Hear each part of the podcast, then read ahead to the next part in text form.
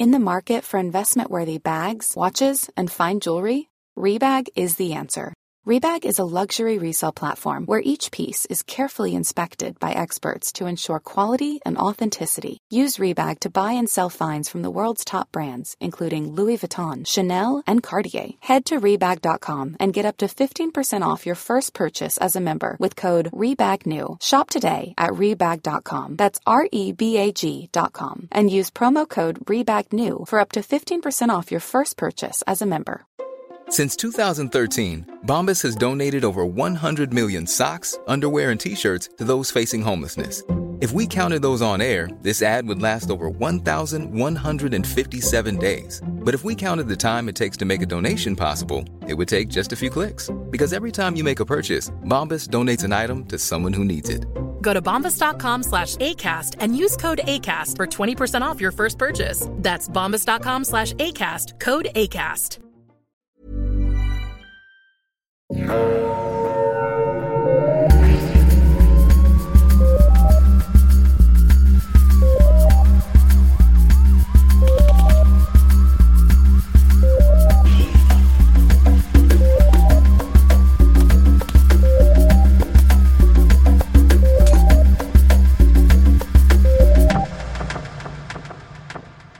Bonjour tout le monde, bienvenue à Un peu de crime dans ton café, le podcast où on jase de crime en prenant un café entre amis. Alors, je serai votre animatrice Audrey et aujourd'hui, comme je vous l'avais promis, elle est de retour parce qu'elle ne faisait que donner des vacances à son cœur. Un peu Oui, de repos. repos. C'est Hey! Catherine! Elle est de Fait comme retour! si j'avais pris la la mer. oui, j'ai sorti le grand voile et j'ai glissé sous le vent. Oui. Comme Garou et Céline. Bonjour tout le monde. Comment ça va, Catherine? Voilà. Ça va mieux. Ça va mieux. Oui, j'ai pris des petites vacances pour mon cœur, euh, comme euh, on vient de dire. Et euh, à la fin, je vais, à la fin de l'épisode, je vais prendre un petit moment pour vous parler un petit peu parce que je pense que c'est important de parler de santé mentale. Surtout que maintenant, il paraît que c'est le mois de la santé mentale. Ah. Ça se peut-tu? Je pense que oui, mais c'est-tu là, euh, Cause pour la cause, en novembre? On le sait pas. J'imagine. Fait qu'en tout cas, je ça vaut la peine dans la vie de briser le tabou et de parler de santé mentale. Fait que je vais vous parler de mon état à la fin de l'épisode. Mais pour l'instant, on fait pas ça. On fait juste avoir du fun. Parfait. Yeah! Alors, euh, en attendant, pour euh, avoir du fun et être bien réveillé et être très confortable chez nous, moi, je suis vraiment contente de t'avoir avec moi aujourd'hui en passant. Et puis, euh, pour bien t'accueillir, j'aimerais te recommander un café. En fait, c'est un café qui nous a été recommandé par un auditeur qui est aussi un de nos Patreons. Alors, on le salue, c'est Jean-Philippe Dumont Yay! qui nous recommande le café Merci. le moussonneur qui vient de Rimouski. Alors, on n'a pas beaucoup recommandé de cafés qui viennent de la région euh, de la Gaspésie et de ses environs. Alors, on s'est dit qu'on allait à nouveau saluer les gens de cette région. Alors, euh, je répète, c'est le café Le Moussonneur qui vient de Rimouski. C'est un café lavé comme tu les aimes, Catherine, parce que t'aimes pas ça quand ton café est sale, non, j'aime ça quand mon café est propre comme Nick Romano qui a pris sa douche. à qui on peut pas dire non. Et je sais, Non. Et dans le fond, ça s'appelle le moussonneur parce que c'est un café moussonné. Mais j'ai oublié ce que ça voulait dire. Ça te rapport avec la mousson? Ben, je pense que c'est Monsoon! parce qu'il est... C'est une manière de le laver, justement, je pense. J'entends les gens crier chez eux. Ils, ch- ils chip en Asie pendant la mousson, puis ils le laissent dehors pour essayer leur chip en Amérique. Exactement. La torréfie. Ah! J'ai compris. Attends, je suis en train de le googler, là. Mais pourquoi pas? Google est notre meilleur ami. Je, je le dis aussi dans mon cas, euh, tantôt que Google est notre meilleur ami pour googler des Ah, affaires. voilà. Donc, euh, Hey, je suis pas, euh, pas réveillée encore. non, moi non Les jokes sont pas encore on point, tabarnouche. Alors, euh, je vais vous lire. C'est que le café, il est transformé aux îles La Madeleine par l'humidification à l'eau de mer et au vent salin avant de les sécher au soleil, permettant au sodium de se cristalliser à l'intérieur du grain. Alors voilà ce qui fait la particularité du café Les Moussonneurs. C'est quasiment comme la mousson en, en, en Inde. C'est vrai. non, pas vraiment. pas pantoute. Ah, c'est bien le fun. Mais ça veut dire que c'est pour ça que tantôt je pensais que c'était un café qui venait des îles de la Madeleine. Donc, euh, parce qu'il est Ah, lavé dans les eaux des îles de la Madeleine. Bon. Alors voilà, après cette magnifique description euh, super bien scriptée, vraiment très bien scripté. T'as-tu t'as-tu dit qu'est-ce qui goûte? Il me semble que t'as pas donné les notes de café. Qu'est-ce qui goûte, ce café-là, à part être propre? À part le savon. Mais en fait, euh, en fait, Jean-Philippe nous recommandait juste le torréfacteur en tant que tel. euh. Ah, bon.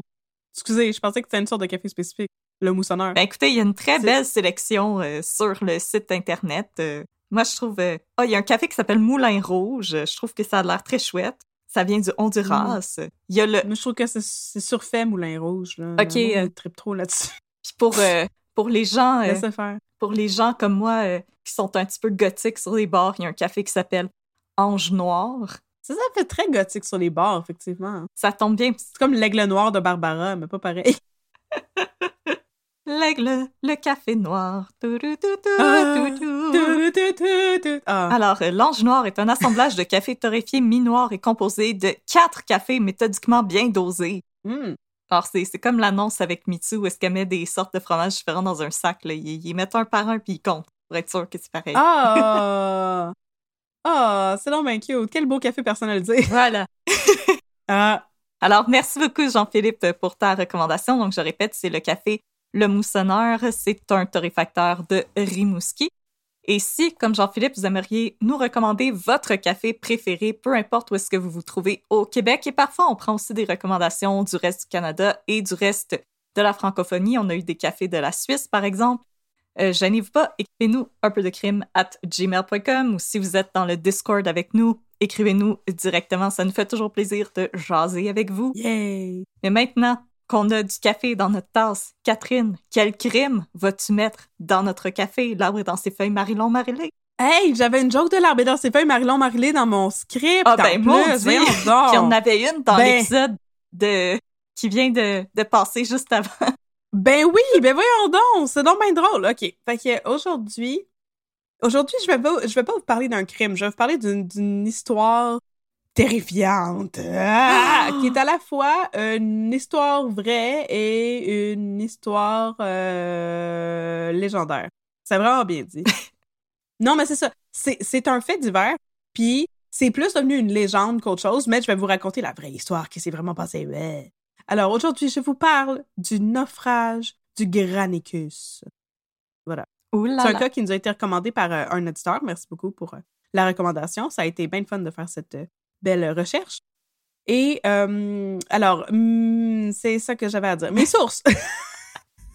C'était vraiment bien fait. C'est rare, je lis mon intro, puis je suis comme, voyons, c'est rare qu'à la deuxième ligne de mon intro, je vous dise mes sources tout de suite. Il me semble d'habitude, j'ai comme un plus gros préambule que ça, mais en fait, mon préambule, il va venir après. Mais mes sources, c'est des articles de la Gazette et d'un journal qui portent le magnifique titre du Irish Vindicator and Canada Advertiser, Wow! qui sont comme contemporains à l'histoire du Granicus. Je sais. Puis aussi, euh, trois ouvrages qui ont été postérieurs, dont je vais vous reparler à, à la fin de l'épisode. Irish Vindicator, on Et- dirait un super-héros euh, qui se battrait à côté de Captain America. Oui, je sais. Puis son, son acolyte s'appelle Canada Advertiser. Oh, wow. C'est quand même, quand même le fun.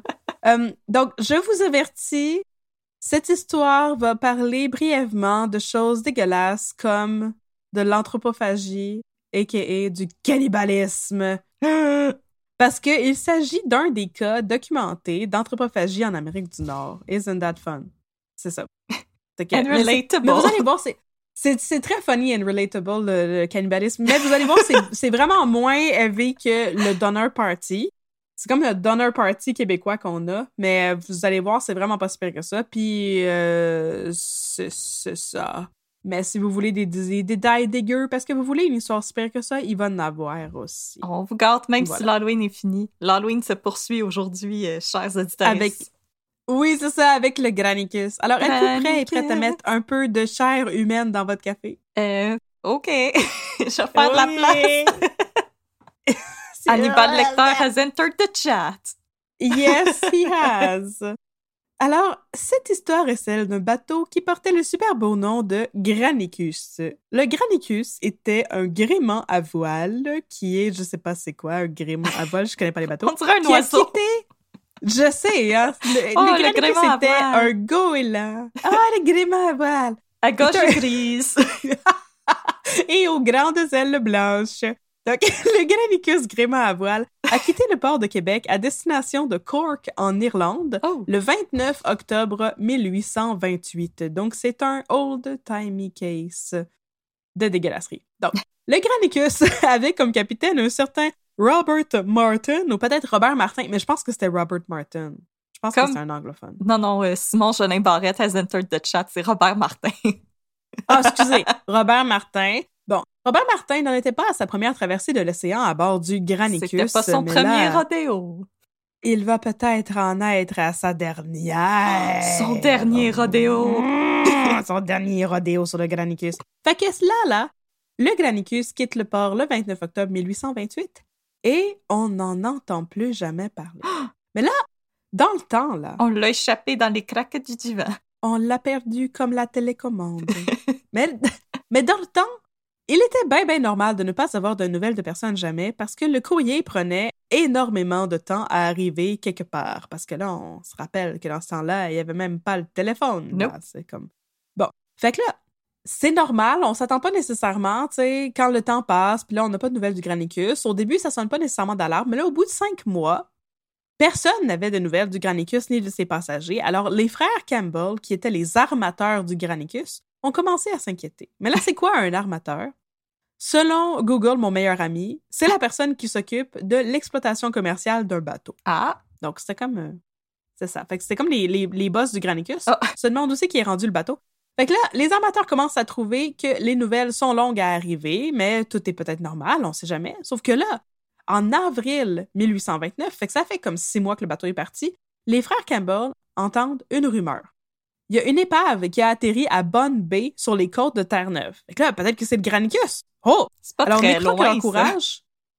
Non, non, mais on ne sait jamais où est-ce qu'on peut rencontrer des problèmes dans la vie, hein, tu sais, comme le Titanic. Ouais. Ils entendent une rumeur. Et la rumeur veut que la croisière s'amuse. La croisière ne s'amuse pas parce qu'il y a une épave sur le- les, les côtes de Terre-Neuve. T'écoutes pas ce que je dis? Donc, n'écoutant que l'encourage, les frères Campbell ne se sont pas rendus là directement pour une raison qui m'échappe, mais à la place, ils ont envoyé un bateau à partir du port d'Halifax pour faire une enquête là-dessus. C'est parce qu'ils étaient occupés à manufacture de la soupe Les frères Campbell, pour aller avec nos grilled cheese. Oui, de la soupe aux tomates. Alors, après un moment et ben des recherches inutiles, la goélette est revenue et a statué que c'était pas le Granicus qui avait fait naufrage au large de Terre-Neuve. Fait qu'on est de retour à la case départ. Puis là, plusieurs mois passent et en juin 1829, enfin, il y a des nouvelles qui arrivent. Les nouvelles arrivent par l'entremise d'une goélette euh, à gorge grise et à grande aile blanche qui accoste à Québec. Celle-ci, pilotée par le capitaine Desjardins en provenance de Havre aux Maisons aux îles de la Madeleine, apporte des nouvelles et des preuves incontestables du sort sordide et terrible du Granicus. Oh non! Voici ce que la goélette rapporte. Le 12 mai 1829, donc quelques mois auparavant, quatre marins sont partis des îles de la Madeleine à bord de la goélette Victoire. Victoire! Le Victoire! Victoire! Le Victoire naviguait en direction de la côte nord pour aller à la chasse aux loups marins. Ah. Et à bord du Victoire, il y avait quatre marins, comme j'ai dit, qui s'appelaient Jacques et Joseph Bourgeois, Joseph Bourdois, pourquoi pas, et John Chasson. Ils étaient tous originaires de la ville de Challop Victory aux îles de la Madeleine, qui a un maudit beau nom. Oui, et où tout le monde avait deux noms, John ou Joseph. John, Joseph et Bourgeois et Bourdois. Tout le monde Voilà, s'appelait on pareil. flip a coin. Alors, ils venaient de Challop Victory et ils s'en allaient sur la côte nord, mais là, les acolytes se sont vus, nos quatre acolytes se sont vus forcés d'accoster leur embarcation sur l'île d'Anticosti à cause d'une maudite grosse tempête qui faisait drifter de la glace dans leur direction, ce qui me semble être pas mal terrifiant. Seigneur. La glace qui fait de la drift. En tout cas, les hommes ont décidé d'accoster sur l'île d'Anticosti. Ils ont accosté à environ 6 ligues, ou 18 000, de la pointe est, et près de ce qui est appelé aujourd'hui la baie des renards, dont je vous ai déjà parlé dans mon épisode Wow. sur les nazis. Oui. Oh! Excellent épisode. Bon.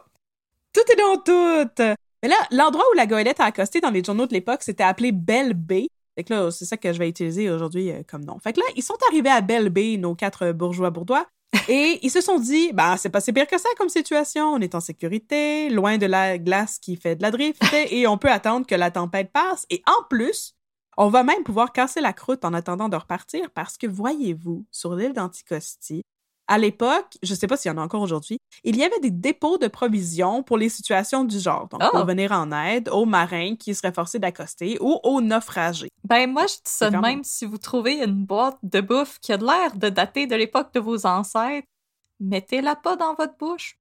Non, c'est c'est pas une bonne place pour faire du dumpster diving, l'île d'Anticosti.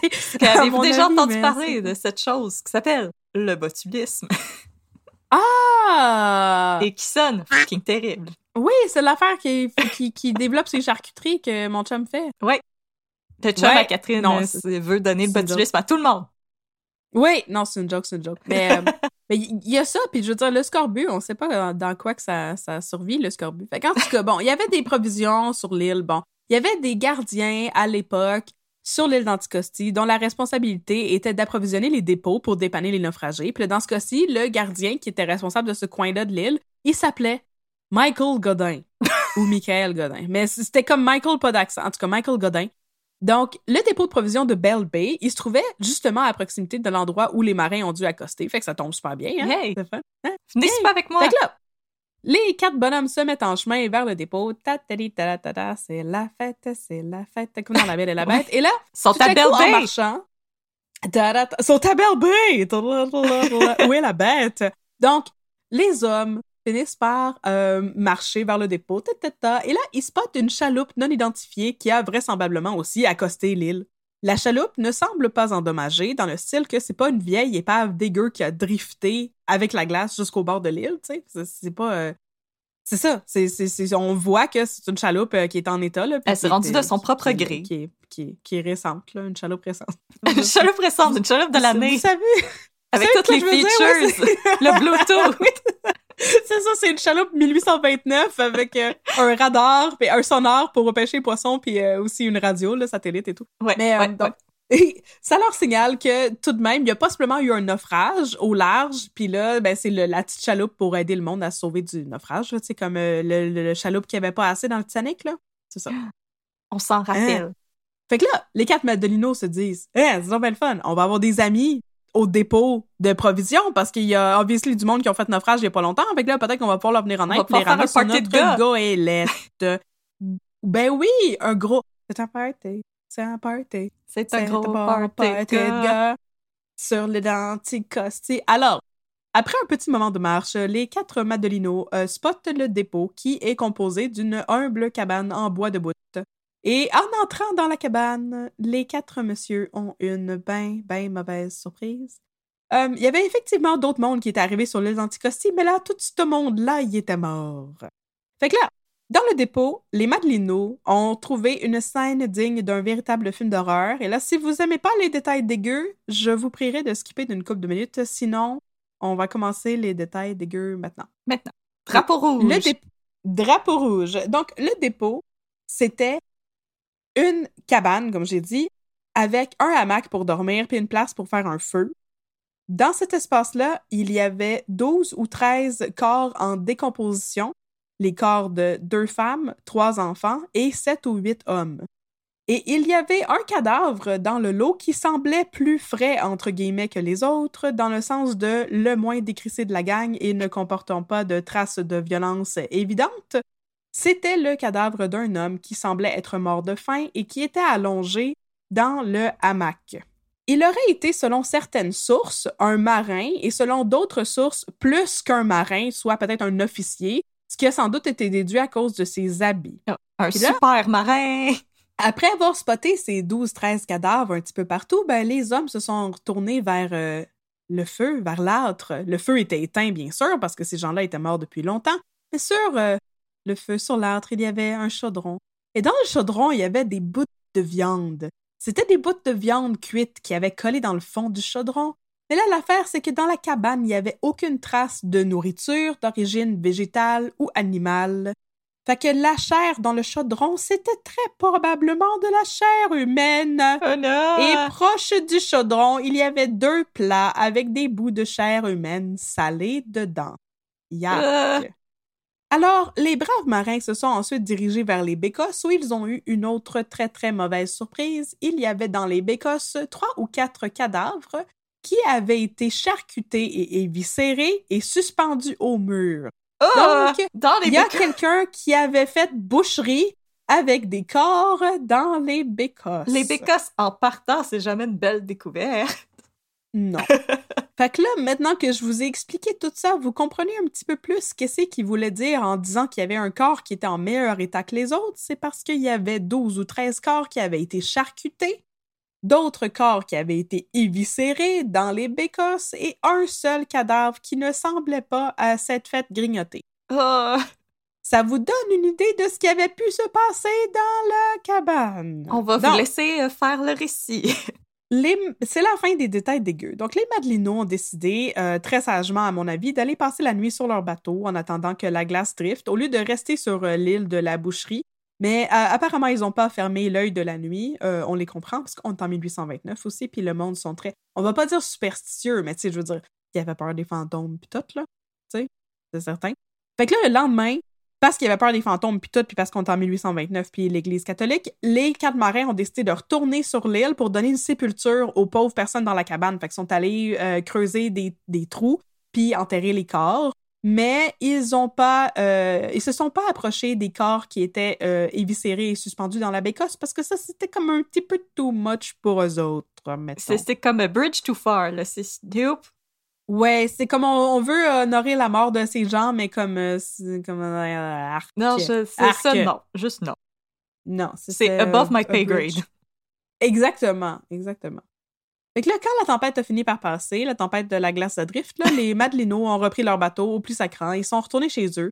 Et là, ils ont raconté toutes les dégueulasseries qu'ils ont vues sur l'île d'Anticosti dans une déclaration assermentée faite à un écuyer d'une compagnie, de, ben, probablement de la compagnie de- de- d'exploitation de, bateaux. Là, de Campbell? Non, même pas. Il s'appelait Colbeck. Ah! Fait que là, euh, on, on va y revenir à ça. Mais là, c'est ça. D'abord, sais, Colbeck, là, lui, justement, il n'y a rien à voir avec le Granicus. Alors, personne ne sait au début qui sont les gens qui sont sur l'identicosti puis qu'est-ce qu'ils faisaient là avant de se faire manger. Mais là, rapidement, des infos commencent à circuler grâce aux témoignages des Monsieur Bourgeois x2, Bourdrois et Stetson. Et là, c'est ça. Malgré tout, on peut douter de la fiabilité de l'information en raison des euh, mécanismes pour transmettre euh, de l'info à l'époque. Euh, un exemple, il y a une chaîne d'information vraiment weird qui est rapportée dans le journal, dans le, le Irish Vindicator and Canada Advertiser.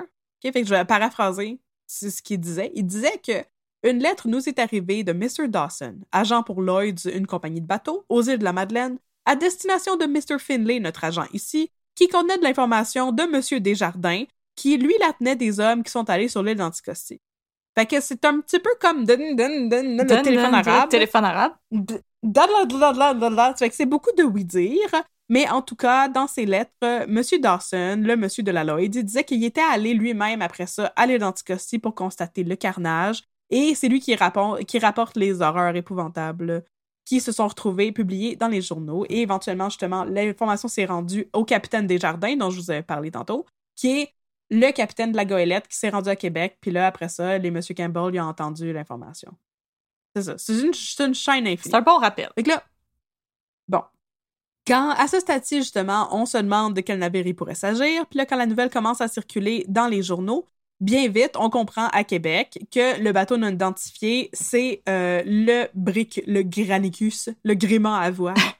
À gorge Et grise. là, jusqu'à date, c'est tout ce qu'on connaissait sur l'histoire. Une gang de personnes étaient mortes, certaines avaient été faites en boucherie, puis c'était pas mal euh, dégueulasse. Mais on voulait en savoir plus, on voulait aller au fond de l'histoire. Parce que Old timey personne être comme Tell me more, tell me more. Did they eat the people? Tell me more, tell me more, did they do the boucherie? Ah Ah, ah, ah, ouh, ah ah, ah, ah. ouh, ah yeah. Voilà. Fait que là, on comprenait pas ce qui était, ce qui avait pu arriver, puis surtout comment c'était arrivé, mais on connaissait quand même des infos de manière indéniable. Par exemple, on avait une liste des objets qui avaient été ramenés par les Madelinos, parce que quand ils ont enterré tout le monde, ben, ils ont vidé les poches des cadavres. Loot. là, on espérait. Looting! C'est ça, ils ont, ils ont fait. euh, ils, ont, ils ont grossi leur, euh, leur point d'expérience de looting Ouais. en ramassant tout ce qu'il y avait ça. C'est comme dans un jeu vidéo, ils marchaient à côté d'un cadavre, puis là, ils pesaient sur une touche longtemps, puis là, ça lootait les Puis là, ça faisait schlichling. Schlichling! Fait que là, on publie cette liste-là dans les journaux en espérant que les propriétaires des objets se manifestent pour euh, les récupérer puis qu'on puisse comprendre comme c'était qui le monde qui était sur le bateau. C'est à qui ce petit Kleenex? C'est à qui Ça- ce TV Hebdo? ça ressemble à ça pour vrai. OK, vous allez constater, la, la liste était très vague. Voici la liste des objets.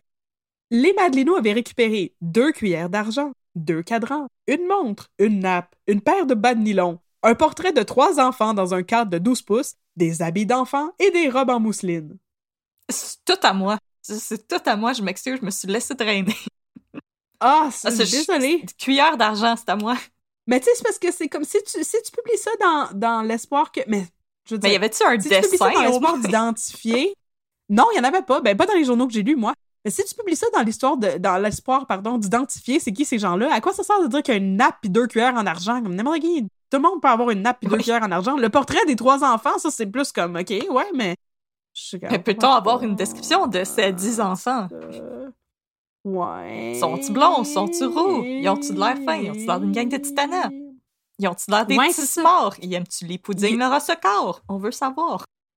On, on veut savoir plus d'informations, mais les journaux, le Irish Vindicator nous en donne même pas. Vindicator! Mais- Mais le journal dit, par exemple, maudit journal d'Irlandais, bitch envers les Québécois, dit que les, les marins qui ont vidé les poches des gens qui étaient morts à l'île Anticosti se sont splittés le butin, mais en même temps, le même article disait que en plus de ces items-là qui avaient été rapportés, il y avait 55 pounds qui avaient été remis aux autorités. Fait qu'ils se sont clairement pas splittés le butin pour vrai. Butin? Ça m'étonne parce que d'habitude, les Québécois puis les Irlandais, on a tendance à comme faire une belle équipe euh, à faire des fuck you I aux know! Anglais. Maudit Irish Vindicator de schnout, là. Mais parlant de, parlant de médias, je me permets une parenthèse. Je sais pas si tu as vu cette semaine un média du Canada anglais qui a envoyé chier le Québec pour la raison la plus niaiseuse que tu peux pas penser. Non, c'est quoi la raison?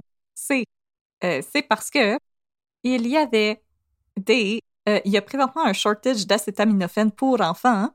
Yes, j'ai vu ça, oui. Puis là, ils disent que c'est à cause euh, du Québec, parce que l'emballage n'est pas en français, qu'il manque d'acétaminophène pour enfants présentement. Mais c'est tellement tweet. Ce n'est pas vrai du tout. C'est parce qu'il y a présentement beaucoup de virus respiratoires qui circulent. Oui. C'est la seule et unique raison.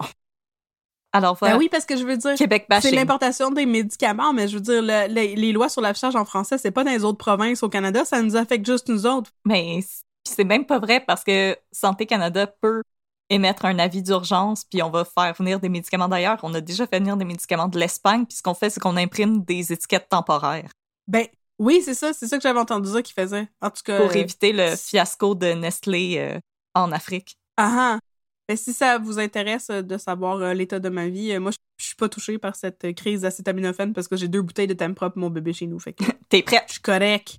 Inquiétez-vous pas. Comme à Bon. grippe. Yes! bon, de retour à l'histoire. Malgré tout cela, on est tout de même arrivé à identifier une partie des corps trouvés au dépôt de provisions grâce à un autre item qui était euh, beaucoup plus significatif que deux cuillères en argent et une nappe, qui était une bague de mariage. C'est mieux. Et sur cette bague de mariage, il y avait une inscription. Oh! Oh, oh. Je, je One ring to bind là- them all. Yes, one ring to rule them all. Non, non, c'est ça. Fait que c'était pas, c'était pas le- le- l'anneau de Sauron. Ah, maudit. Donc, sur la bague, c'était écrit, pas en elfique, mais bien en anglais. Ah. Married JS to AS, 16th April 1822. Donc, marié JS à AS, le 16 avril 1822. Cet indice seul permet de confirmer qu'il s'agit bien du Granicus et d'identifier la personne à qui appartenait la bague de mariage, ainsi que quelques autres des corps qui ont été trouvés au dépôt de provisions. Ainsi, le 2 juillet dans The Gazette, on rapporte des nouvelles informations comme quoi on aurait identifié la porteuse de ce jonc. Il s'agirait de Madame Sterling, le S, dans la- née à Édimbourg, en Écosse, Edinburgh. et dont le mari résidait à Québec. Et elle était censée, oui, voyager sur le Granicus, Madame Sterling, et elle voyageait en compagnie de sa servante et de ses trois enfants. Donc ça, ça fait les deux femmes et les trois enfants qui avaient été retrouvés sur l'île d'Anticosti. Fait que là, il n'y a plus de doute, c'est vraiment la gang de l'île d'Anticosti. C'est eux autres. L'autre item qui a permis de jeter de la lumière sur l'identité des gens qui sont morts était une note manuscrite. Voyez-vous, sur le marin qui était moins magané que les autres qui étaient couchés dans un hamac, et il y avait une note qui disait Monsieur, ben là je vous traduis puisque c'était écrit en anglais. Monsieur, vous trouverez dans le hamac une ceinture et 48 souverains, qui étaient de la monnaie. Ah. Faites-les parvenir à Mary Harrington, Barrack Street à Cove, puisqu'ils sont la propriété de son fils. Et la note était signée B. Harrington. Mais qui est donc ce mystérieux B. Harrington qui aurait possiblement mangé tout le monde? Qui est-il, ce cannibale? Monsieur Cannibale. Bou. C'est pas de sa faute. Pas de sa faute, le cannibale. En tout c'est cas, une situation on- d'urgence. Oui, on va y revenir. Bon. Euh, on a aussi appris que selon un courrier maritime, le Granicus transportait 14 passagers en plus de 20 membres d'équipage, ce qui signifiait qu'il manquait encore la moitié de ce monde-là au moins, là, parce qu'il y avait comme 3-4 cadavres en, en charcuterie dans le, le- le- En charcuterie. 3-4 cadavres en saucisson dans les bécosses. Et, à euh, lunch. 12-13 cadavres plus le gars. Fait que ça fait, tu sais, 28 personnes, mais il était censé en avoir comme 34. Fait qu'il manque, manque du monde. monde, là. Fait que probablement que les personnes qui manquaient étaient mortes dans le naufrage. C'est la théorie que je vous soumets aujourd'hui, mais je vais vous expliquer plus tard une autre théorie qu'il y a eu, juste pour le fun. Et là, savez-vous qui d'autre manquait à l'appel, en plus de 5-6 personnes qui étaient possiblement mortes dans le naufrage? Qui? Qui? Qui? Le dénommé Michael Godden, celui qui devait s'occuper de la cache. Oh non! Il essayait juste de faire sa job. Non, il essayait pas de faire sa job parce qu'apparemment, Oh Monsieur God. Godin, au lieu d'approvisionner la cache euh, qui était censée avoir à Belle Bay, ben celui-ci serait parti à destination de Montréal au courant du mois d'octobre euh, et il ne serait plus jamais retourné à son travail par la suite. Ah ben, là, ah ben, il est allé, Il avait euh, possiblement pas garni la cache. il est allé vivre dans le péché à Montréal. La ville de tous les péchés. La ville Bon. du démon. Alors, à partir du mois d'août, un nouveau scandale se laisse présager dans les journaux. C'est un side story, mais là, j'ai trouvé ça intéressant, fait que je vais vous le relater. Je sais pas pourquoi je prendrais le temps de me justifier. Vous savez déjà à quoi ça ressemble mes épisodes et mes intérêts quand je Si vous n'aimez pas les Donc- parenthèses, Écoute, on ne s'excuse donc le 20 pas. août 1829... Non, absolument pas. Sorry, not sorry, comme Demi Lovato. Fait que là, le 20 août 1829, il est rapporté dans les journaux qu'un capitaine du nom de Gabriel Gaboury est allé faire un tour sur l'île d'Anticosti pour constater que l'épave du Granicus avait été pillée. Le 3 septembre, un nouvel article est paru pour décrire la même chose, mais concernant l'épave d'un autre navire du nom du Hibernia. Et là, dans l'article de la Gazette du 3 septembre, il était écrit que nous savions désormais que c'était les Français et les Américains qui étaient responsables d'avoir pillé ces navires naufragés et de profiter du malheur des pauvres gens qui étaient à bord et qui étaient morts. Donc là, Les on a des shots fired de la part des... Les maudits Français puis les maudits Américains! Ils vont piller des navires! Alors, le 24 septembre, il est annoncé dans la Gazette qu'une enquête sur les circonstances tragiques entourant la mort des passagers et de l'équipage du Granicus était en train d'avoir lieu. L'enquête avait été ordonnée par les lords de l'amirauté. Whatever that is. Je sais, je vois la confusion dans ton visage. C'est tellement un beau nom. Les, les lords de l'amirauté, c'est- Ça, ce sont des lords. le lord et de la c'est ça, Pérotie. c'est une- Les lords de l'amirauté. Donc, euh, les développements étaient subséquemment publiés dans les journaux parce qu'à ce moment-là, ils publiaient tous des journaux. C'était comme un petit peu intense. Mais là, je veux dire, on pourrait dire la même chose aujourd'hui avec TVA Nouvelles. Et le sac de chips. Et le sac de chips. euh, alors, voulez-vous voir des photos du bébé d'une célébrité de deuxième ordre? Non, le sac de pas. chips en a pour vous. Non, non. Voulez-vous voir les Donc- photos de ce concurrent de Star Academy qui avait même pas fait les demi-finales? Oui, Non? exactement. Voulez-vous connaître les, les potins de tout le monde qui ont été dans OD puis qui se matchent puis qui se dématchent tout le temps? Le sac de chips est là pour vous. Donc, l'enquête des lords de l'amirauté concernait plusieurs réalités différentes. D'abord, on voulait déterminer si les dépôts de provisions, excluant celui de la Belle Baie, étaient sécuritaires et si le transit nautique pouvait être ouvert sur Anticosti. Le monde Ensuite, on cherchait à job? déterminer. Ouais, le monde. Est-ce que le monde dormait à Switch? Donc, on cherchait ensuite à déterminer. Maudit Michael Godin.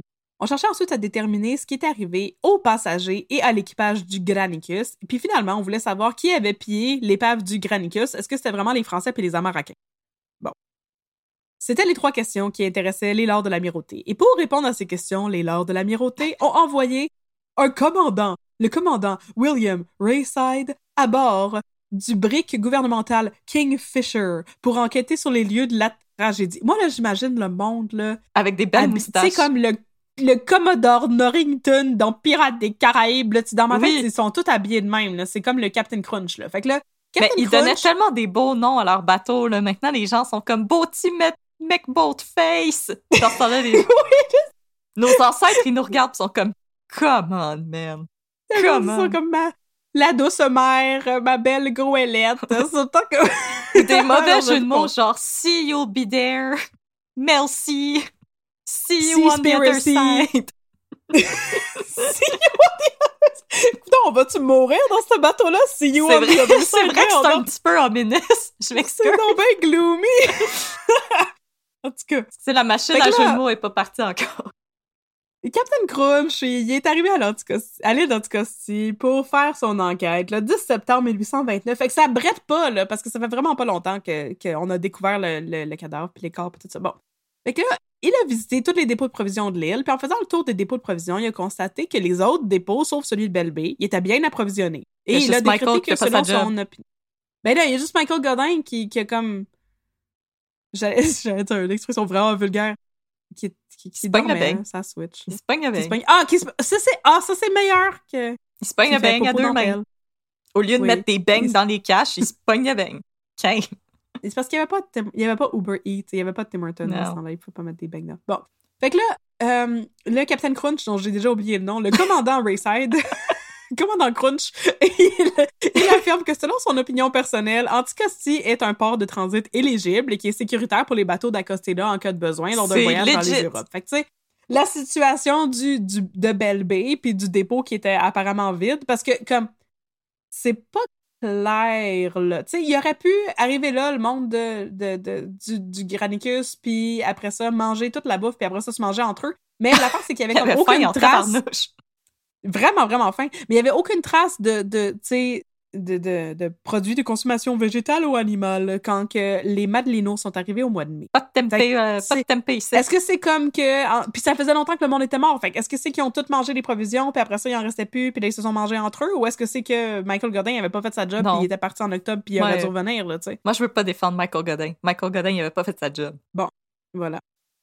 Fait que là, il y a un grand jury qui euh, statue quand même qu'il pourrait être intéressant d'avoir quelqu'un en poste à Anticosti après que l'île a été fermée pour la navigation, donc en hiver, pour s'assurer que tout va bien dans les différents postes, puis que s'il y a du monde qui accoste puis qu'il n'y a pas de bouffe dans un poste, mais il puisse euh, être dirigé vers un autre poste. Commander du Uber Eats. Mais ça va prendre cinq mois à arriver puisque ça part de France.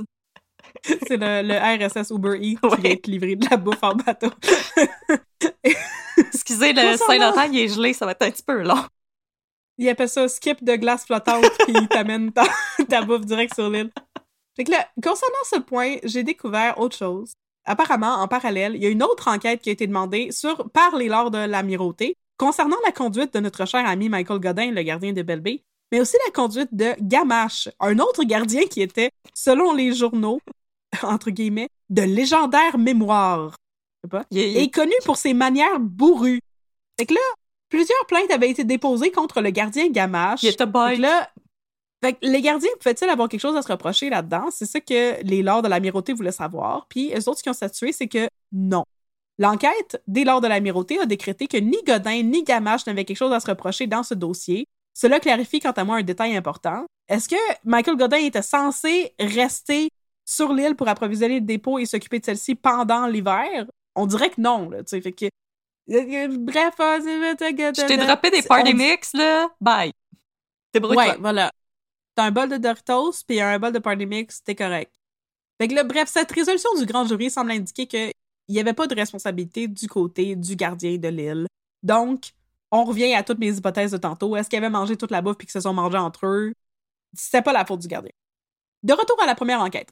Après avoir fait le, do- le tour du dépôt de provisions, le commandant Captain Crunch s'est ensuite rendu au dépôt de provisions où sont morts les passagers et l'équipage du Granicus. Il devait maintenant déterminer qu'est-ce qui leur était arrivé. Sa première théorie, parce que ça se passe en 1829, on s'en rappelle, c'était que les, les Autochtones étaient responsables de ce massacre. Non, non, Parce que comme- non, non.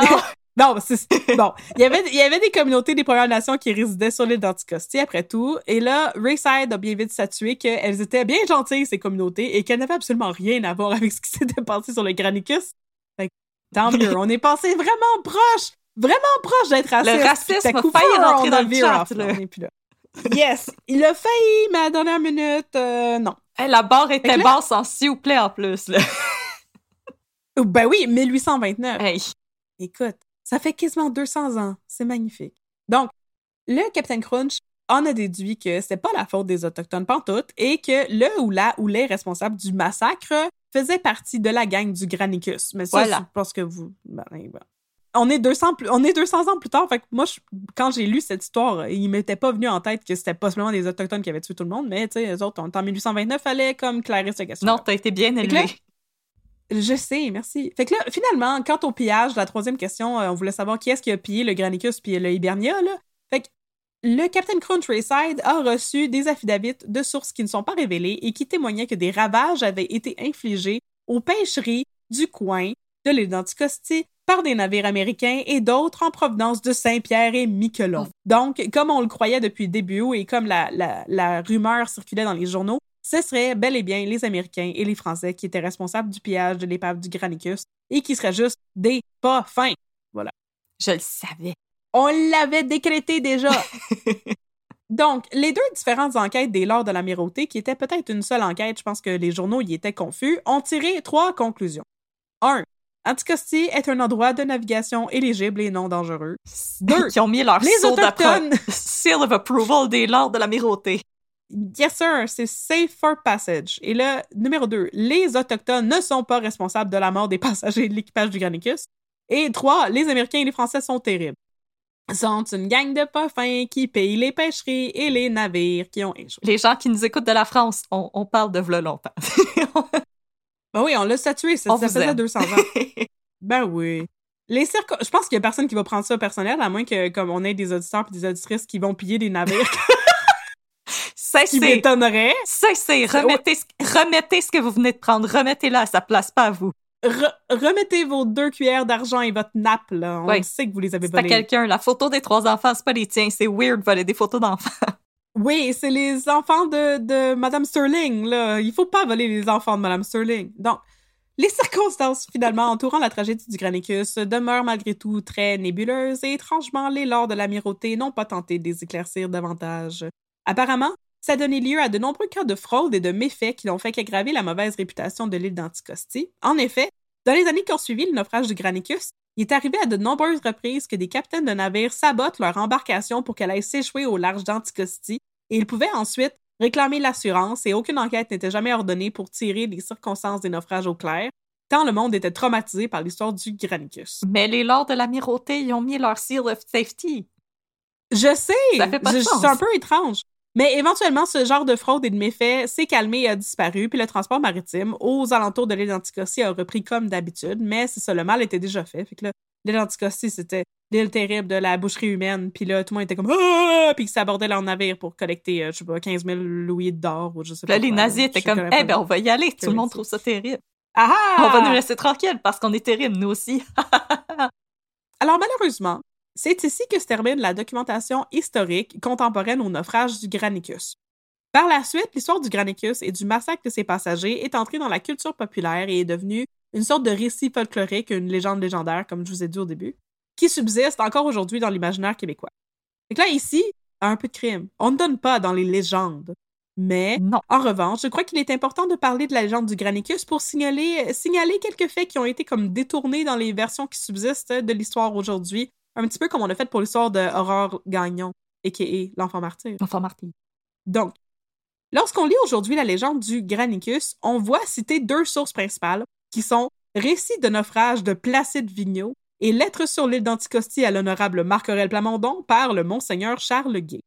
Les deux textes ont été publiés en 1892 et 1899, donc ça c'est c'était comme un gros un gros chunk de temps après la vraie histoire de oui un petit bout après et quand même des vieilles sources. Fait que là, moi, je suis allée lire ces affaires-là pour pouvoir euh, justement tirer le vrai du faux. Donc, d'abord, en 1892, Placide Vigneault, qui était gardien de phare à l'île aux perroquets. What? Je sais pas. j'ai mis, j'ai mis parenthèse Mingan, mais je comprends pas ce que je voulais dire par là. Fait que c'est l'île aux perroquets sur, à Mingan, sur Mingan, je sais pas. Donc, il publie un livre qui s'appelle Récit de naufrage. La version manuscrite du livre est disponible sur le site de la BANQ pour consultation parce que c'était écrit à la main c'était de la fanfiction pendant qu'il s'emmerdait. C'est ça. Fait que là, le premier naufrage que Vigneault raconte dans son ouvrage est celui du Granicus, et il dit tenir le récit du d'un pêcheur du nom de Basile Giasson qui a dit avoir découvert le massacre d'Anticosti avec ses hommes. Il, Basile Giasson rapporte une version très similaire à ce que je vous ai raconté tantôt à quelques détails près. Là, par exemple, la version de Placide Vigneault, elle fait mention d'une robe de femme trouvée par les Madelinos en chemin vers le dépôt des provisions qui aurait comporté deux incisions, des marques de couteau. Il est aussi question de corps supplémentaires trouvés près d'un arbre sur lequel aurait été gravée la mention What a pity. Quelle pitié. Quel, quel dommage. Oh là What a pity. Quel dommage. En tout cas, whatever. Euh, Quelqu'un ouais. avait gravé ça dans un arbre. Donc, c'est aussi dans cette version qu'on retrouve mention de corps qui auraient été démembrés et décapités, ainsi que de grandes flaques de sang partout. Mais on trouve pas ces détails dans la version racontée, racontée initialement par les Madelinos qui a été relayée dans les journaux. Ouais, je pense qu'il y a des petites libertés. Ryan Reynolds here from Mint Mobile. With the price of just about everything going up during inflation, we thought we'd bring our prices down. So to help us, we brought in a reverse auctioneer, which is apparently a thing. Mint Mobile unlimited premium wireless. Ready to get 30, 30, bit to get 30, bit to get 20, 20, 20, bit to get 20, 20, bit to get 15, 15, 15, 15 just 15 bucks a month. So, Give it a try at mintmobile.com slash switch. $45 upfront for three months plus taxes and fees. Promo rate for new customers for limited time. Unlimited more than 40 gigabytes per month. Slows. Full terms at mintmobile.com. artistique ici, là. Ben, c'est ça. L'histoire du marin dans le hamac, B. Harrington, a aussi été véhiculée à tort et à travers en raison, en partie, pardon, en raison de la version de Placide Vigneault. Parce que dans son histoire, avec euh, M. Giazon, là, puis ses amis qui avaient trouvé le naufrage du Granicus, il écrit que B. Harrington était une personne à peau noire d'environ six pieds avec des épaules d'une largeur démesurée. Racism is back in the chat. Oh yes, je cite. Il avait dû être très fort, écrit Vigneault. Les mêmes propos sont ensuite rapportés dans l'ouvrage de euh, Monseigneur Charles Gay, euh, pardon, dans récit de naufrage de J.U. Grégory en 1902, et puis dans l'ouvrage de euh, Monseigneur Charles Gay, les lettres à l'île d'Anticosti. Mais il est intéressant de noter qu'il n'y avait rien de cela qui avait été rapporté à la base quant à comme la couleur de peau de B. Harrington. Alors, effectivement, racism has entered the chat. Et je vous laisse imaginer ce que ça a pu avoir comme effet de dire que le seul homme qui ne semblait pas avoir été charcuté était une personne de couleur. J'aime que c'était comme- comme tantôt, on a évité le racisme. Est-ce que c'était des autochtones? Non. OK, bye. Puis là, maintenant, c'est What about une personne raciste? Non. What about black people? Là, on vient comme de Mais il voulait- plonger à fond dedans. C'est dans sa fanfiction, là. Il voulait mettre la diversité dans le casting, mais le genre de diversité qu'on veut absolument pas voir. Mhm.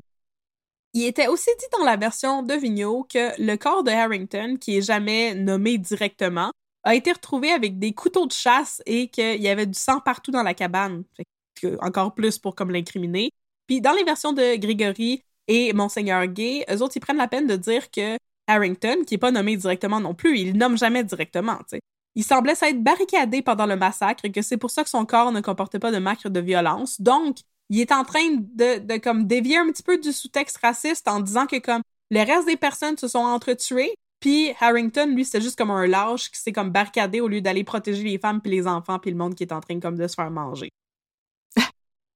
C'est Ah ça. boy. Fait que là, ainsi, à travers les nombreuses versions de la légende du naufrage du Granicus, on entend parler d'un homme de couleur qui aurait massacré les autres survivants du naufrage pour les manger. Et l'histoire de la quantité de personnes initialement présentes sur le Granicus devient importante ici, parce qu'en effet, s'il y avait autant de gens qui manquaient à l'appel, on se souvient qu'il y avait 14 passagers, 20 membres d'équipage, mais seulement comme une douzaine de corps sur l'île d'Anticosti. C'est probablement parce que les autres étaient morts pendant le naufrage, sauf que en ne le précisant pas, on laisse planer l'idée que Bay Harrington y aurait mangé au complet, incluant genre les os puis tout, les personnes manquantes, au point où on retrouverait absolument aucune trace d'eux, ce qui est probablement pas vrai, Mais mais on tout de aurait- même un détail présent dans les versions écrites, les versions plus folkloriques et légendaires sur le Granicus. Mais on a retrouvé dans ses poches euh, du persil. Pour De l'ail un petit peu d'assaisonnement italien, pareil comme chez Giorgio. Mais là, il y avait aussi des dans les versions légendaires, euh, les versions fol- plus folkloriques de Les l'histoire. fanfictions. Il disait aussi que les fanfictions du Granicus, il disait que Bay Harrington serait mort non pas de faim, mais d'avoir trop mangé. Il aurait mangé trop de monde, puis là il serait mort. C'était le roi du chocolat d'enfant freluche. Fait que là, à leur défense, je dois mentionner que au moins la version de J.U. Gregory et la version de euh, Monseigneur Charles Gay utilisaient les vrais noms des marins qui ont découvert les corps, contrairement à la version de Placide Vigneault. Euh, en tout cas. C'est l'histoire de ça. Placide Vigneault, avec ses beaux cheveux longs et sa belle moustache et son six-pack, qui a découvert les naufragés du Granicus et qui a pu les sauver grâce à sa force surhumaine. Et après, les femmes étaient comme « Oh, laissez-nous vous remercier, Monsieur Placide Vigneault. » Et j'étais comme « Restez- Mesdames, une à la fois. Une à la fois, s'il vous plaît, faites la file.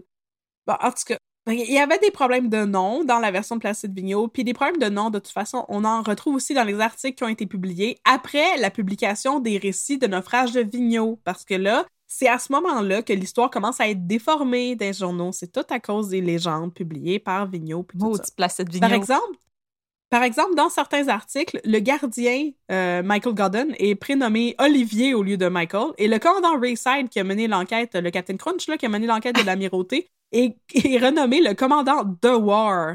D-W, voyons, D-E-W-A-R. C'est très loin de Rayside là, comme nom. C'est c'est très euh, gritty remake.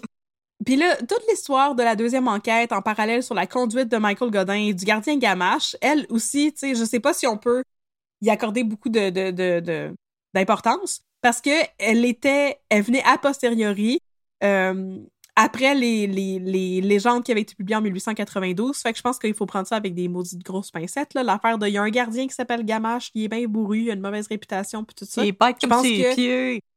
Tout ça, ça vient du fait qu'à ce moment-là, justement, comme je vous l'ai dit, la légende autour du Granicus puis la réputation de l'île d'Anticosti comme étant une place terrifiante, c'était comme de plus en plus grand. Fait que je suis comme pas sûre si on peut faire confiance aux journaux qui datent d'après 1892. Tout ça à cause du maudit Placide Vignon. Aussi, par souci de transparence, je dois vous avouer que les détails sur la quête des armateurs du Granicus pour comprendre ce qui est arrivé à leurs compagnons, les frères Campbell avec la soupe Campbell aux tomates, dont je vous ai parlé au début de l'histoire, ça, ça a été relaté dans un article de journal qui datait de 1901 en répétant des propos fabulatifs, entre guillemets, de la version de Vigneault. Donc, on peut pas vraiment savoir si les frères Campbell ont existé pour de vrai, puis si c'est vraiment eux qui étaient comme responsables du Granicus, puis c'est toutes ces affaires-là, je les ai retracées dans les journaux, mais on sait pas si on peut leur accorder vraiment une importance d'un point de vue historique. Ben voyons Donc, j'ai décidé de les... Je sais, j'ai décidé de les conserver dans mon script pour rendre l'histoire plus complète et plus facile à suivre, mais c'est ça, je me suis dit qu'il fallait rectifier la donne puis vous dire que on peut vraiment pas savoir concernant le Granicus, qu'est-ce qui s'est réellement passé puis qui est-ce qui était vraiment impliqué dans cette histoire-là parce qu'il y a trop de versions qui se contredisent, surtout après que l'histoire soit comme entrée dans la légende et dans le folklore. Ça fait trop longtemps. Et ça fait beaucoup trop longtemps. Et c'est sur cette note que se termine l'histoire du naufrage du Granicus dans un des cas documentés d'anthropophagisme, donc de cannibalisme, en Amérique du Nord. J'espère que vous avez apprécié cette légende mystérieuse et pleine de Captain Crunch. Fin. Oh non. Et plein de gens avec qui s'appelaient tous Jacques et Joseph. Il n'y a pas d'autre option. Tadam! Donc, c'était l'histoire du Granicus. Et ça fait comme une éternité que j'ai écrit cette histoire-là. Je suis contente de vous l'avoir enfin racontée. C'est plus le fun que ce que je me rappelais.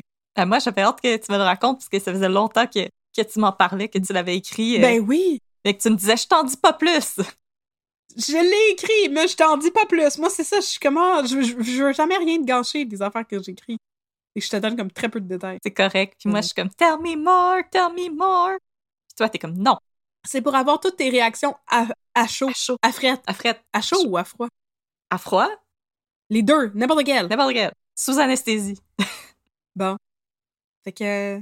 Hey, c'était mon retour sur les ondes, toi. Hey. T'es super assez malade. Ben, c'était magnifique. Moi, j'ai adoré ça. C'était super intéressant. Yes, sir. Les cas historiques, c'est vraiment, euh, c'est vraiment le fun. On aime ça d'en faire.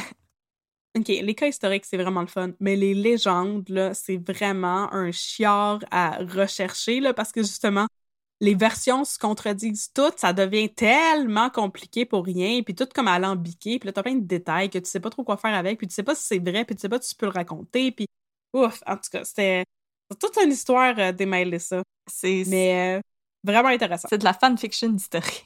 Oui, vraiment. Mais j'aime que tu as eu le bon réflexe de faire comme, well, euh, j'ai l'impression que tout à coup, il y a une personne racisée qui a tué tout le monde. J'ai l'impression que ça, c'est de... c'est un détail auquel on peut pas se fier. J'ai l'impression que c'est pas vrai. J'ai l'impression Voilà. que c'est du good old fashioned racism. Ouais. Je voulais euh, me perdre dans les, les archives. euh, voyons, comment on appelle ça? Les archives. Tu sais, comme euh, Ancestry.ca. Là. Je voulais aller comme fouiller pour. euh, ah, généalogique, oui, oui. pardon. Pour aller refaire la généalogie puis voir si je retraçais euh, Mary Harrington qui habitait à Barack, là, puis tout ça. Barack, whatever, cette place-là. Mais finalement, j'ai pas eu le temps de, de faire ça. que si je le fais, je vais vous tenir au courant dans un épisode du Psychon. Si c'est votre ancêtre, écrivez-nous. Je sais pas, hein? C'est pas clair. Il y, a, a personne qui a dit là-dedans s'il était marié ou qu'il avait des enfants ou whatever, parce que sinon, c'est probablement pas votre ancêtre. Il a mangé tout le monde puis il est mort d'avoir trop mangé tout le monde, on vous l'a dit. Mhm. Comme dans le sketch de Monty Python. Ah oui! je me demandais, j'étais comme, on dans quoi qu'on avait vu ça? Oui, Monty Python avec euh, Avec la chaudière pour vomir parce qu'il a trop mangé. Puis après ça, il explose. Essine ou Effie Hermine. Yes! Alors, merci beaucoup, Catherine, pour ce cas historique et merci euh, d'être revenue. C'est, je suis tellement contente de t'avoir avec moi. Yes, sir! Je suis revenue! Vous aussi, euh, chers, chers auditoristes, euh, vous êtes aussi heureux et heureuses que moi de revoir Catherine dans vos oreilles. Hello! Alors, C'est moi! Alors, si vous aimeriez nous suggérer un cas, faites-le. Un peu de crime at gmail.com. Vous pouvez nous suggérer un cas, un café ou juste nous euh, jaser, nous dire euh, ce que vous aimez, ce que vous aimez pas. On est à l'écoute. Ou sinon, vous pouvez nous suivre sur les réseaux sociaux. Nous sommes sur euh, Facebook, at un peu de crime, sur Instagram, at un peu de crime dans ton café. Si jamais vous avez un petit euh, deux secondes de lousse, euh, si vous pouviez nous laisser une note et un commentaire sur Apple Podcasts. Mhm. Et sinon, maintenant, si vous aimeriez nous encourager, on a un Patreon. Patreon! Alors, euh, Catherine, je ne sais pas si tu veux donner euh, les différentes Ben tiers. oui! Oui, absolument, je peux expliquer. Fait que là, sur notre Patreon, il y a- on a quatre niveaux différents. Donc, Patreon, pour l'expliquer, c'est une plateforme de patronage où vous pouvez vous abonner pour donner une contribution monétaire mensuelle à euh, n'importe quel euh, produit. Ben, pas n'importe quel, mais je veux dire, il y a énormément de, de, de produits qui sont disponibles pour le patronage. Fait que nous, on s'est ouvert une page pour un peu de crime. Vous pouvez nous encourager sur quatre niveaux différents. Pour le premier niveau, un petit 3 mensuel. C'est plus un don symbolique, puis ça vous donne un petit shout-out en ondes, n'est-ce pas? Yes. OK, yes, sir. Je, je- je le fais de mémoire. Ouais, je l'ai en avant de moi. Yes, sir! Fait que vous pouvez aussi nous, vous abonner pour euh, 5 par mois. Vous avez droit à le shout-out en ondes ainsi que un accès à notre serveur Discord. Yes, sir. Donc, que vous pouvez venir rejoindre notre belle communauté pour chatter sur District 31 puis maintenant sur Stat, ou sur Indéfendable. Ou sur n'importe quelle euh, question de true crime. Si vous avez des, des recommandations que vous voulez faire aux gens, ah, moi j'ai beaucoup aimé euh, c'est telle série sur Netflix et tout. C'est la place pour venir discuter. C'est le fun au bout. C'est comme quand on était des petites adolescentes puis on se loguait là, sur euh, MSN Messenger Oh, wow. là, pour euh, s'envoyer des beaux messages. Ouais, Wow. c'est le fun. Donc ça, c'est pour 5 par mois. Pour 10 par mois, vous pouvez avoir accès à Discord, le chanteur en ondes, et aussi avoir accès à tous nos épisodes une journée en avance. Donc, vous pouvez nous écouter avant tout le monde. Vous êtes Et VIP. finalement, VIP. Et finalement, pour 15 Ah, attends, par attends, mois. attends. Pour euh, 10 Ah oui. vous avez aussi accès au contenu bonus. Nous faisons un épisode bonus par saison. Alors, celui d'automne s'en vient. Ah ah! Merveilleux. Je pensais que c'était juste pour 15 Non, Donc, pour 10 et 15 alors pour 15 vous avez accès à toutes ces affaires-là. Donc, le shout-out, Discord, les épisodes d'avance, le contenu bonus. Donc, un épisode bonus qui va venir quatre fois par année, un épisode par saison. On va le faire bientôt. Et ça va être un vrai épisode où on va vous raconter un vrai cas. Dans ce cas-ci, on va vous raconter plusieurs petits cas. Oui, c'est ça. Vous allez être vraiment gâtés. Et vous avez aussi, pour 15 par mois, droit à des magnifiques stickers designés par nous et 10% de rabais sur notre boutique Threadless. On a travaillé fort pour vous offrir plein de petits cadeaux. Donc, pour 15 par mois, tout ça, c'est pour vous. Vous allez pouvoir vous offrir le t-shirt Calvaire que le monde est violent ou le t-shirt Calvaire, que le monde est violent. de Henri Morgan Thaler. Yay! Qui s'en vient! Le design est magnifique et on va rendre ça disponible très bientôt. Peut-être que quand l'épisode va sortir, il va déjà être là. Abs- absolument, absolument. Fait que vous avez été plusieurs à nous le demander, là, ça va être disponible. Puis là, malheureusement, c'est ça, on doit expliquer. Notre boutique, oui, les prix sont en dollars américains. Nous autres, on a essayé de runner notre boutique nous-mêmes avec Etsy. c'était au point de vue de la logistique vraiment compliqué. Puis ben, finalement, on a euh, on, on, y perdait au change. Fait que la meilleure solution pour nous, c'était de transférer vers une autre plateforme, qui est une plateforme qui, malheureusement, vous charge en dollars américains. Mais ce qu'on vous conseille, c'est de vous mettre à plusieurs avec vos amis, puis de faire un gros achat groupé. Comme ça, vous avez euh, moins de frais euh, d'expédition. Puis, on, on, vous assure quand même que même si c'est pas de la marchandise qui est faite au Québec, c'est de la marchandise d'une excellente qualité. Puis, elle est personnalisable de plus de manière que ce que c'était possible auparavant. Fait que vous pouvez l'avoir euh, tous nos designs dans différentes couleurs, avec différents tissus. C'est vraiment euh, une super belle boutique, notre boutique Threadless. On vous invite à la visiter. Puis, euh, je voulais juste rajouter un détail, si tu me permets, par rapport à Patreon.